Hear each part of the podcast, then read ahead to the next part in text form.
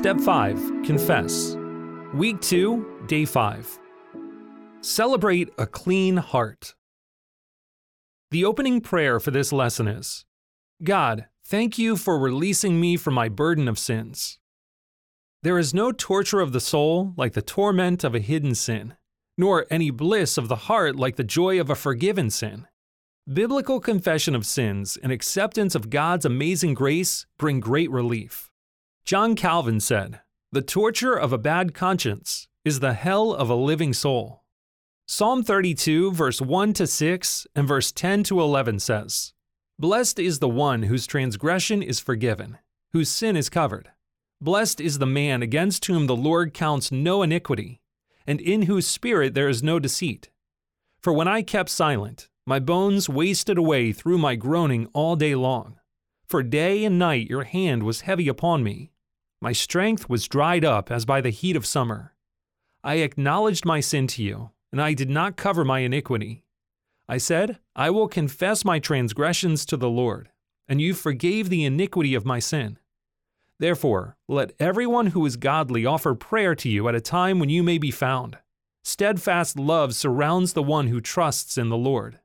Be glad in the Lord and rejoice, O righteous, and shout for joy, all you upright in heart.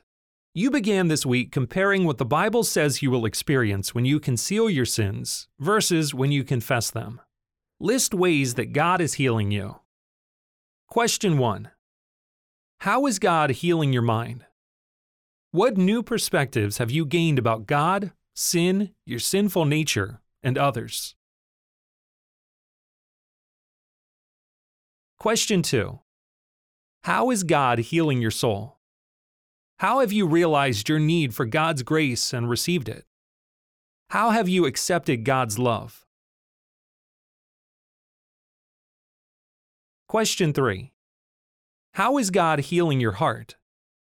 What changes have occurred in your feelings toward God, yourself, others who have hurt you, or others whom you have hurt?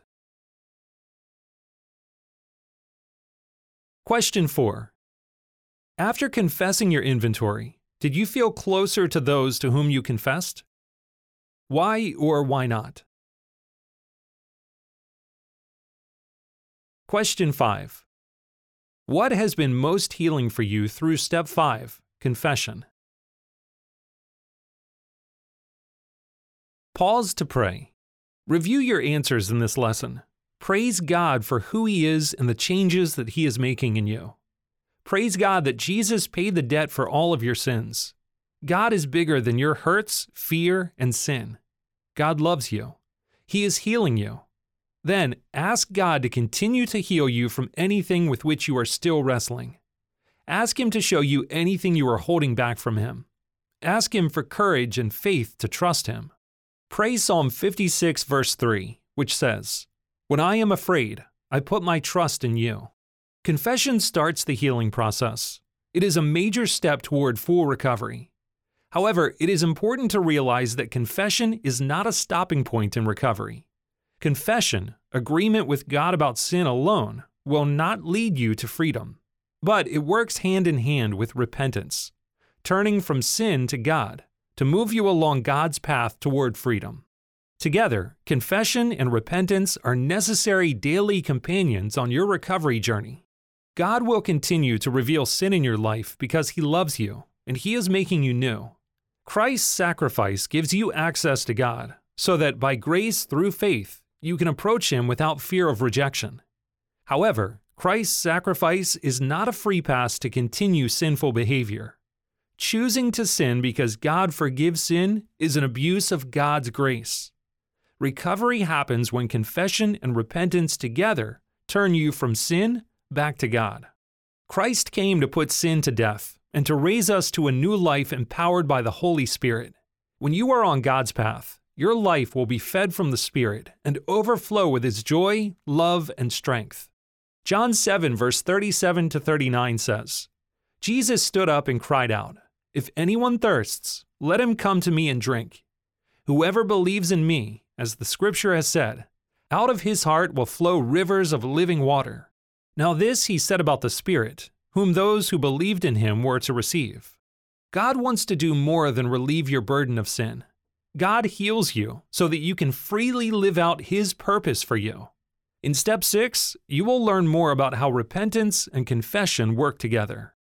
Biblical confession of sin humbles you and reminds you of God's goodness. It begins to restore relationships. It protects you from the lies of your sinful nature and Satan the accuser. Confession affirms sin's destruction and your need for a Savior. You agree that Jesus' sacrifice was enough to satisfy God's wrath for your sin. A biblical confession is a profession of faith that receives the grace of God through Christ. The closing prayer for this lesson is God, thank you for rescuing me. Thank you for sending Jesus to pay my sin's debt. Help me live in your truth. Free me to become the person you created me to be. Now it's time to take action please tell your leaders the date you have set to share inventory, or if you have already shared it. Pick one issue from this week to lament in your Step 5 footprint on day 6. You may choose to lament a hurt, a sin that was committed against you. See answers on day 2. A sin that you committed against someone else. See day 3. Or a personal idol that you have loved more than God. See day 4.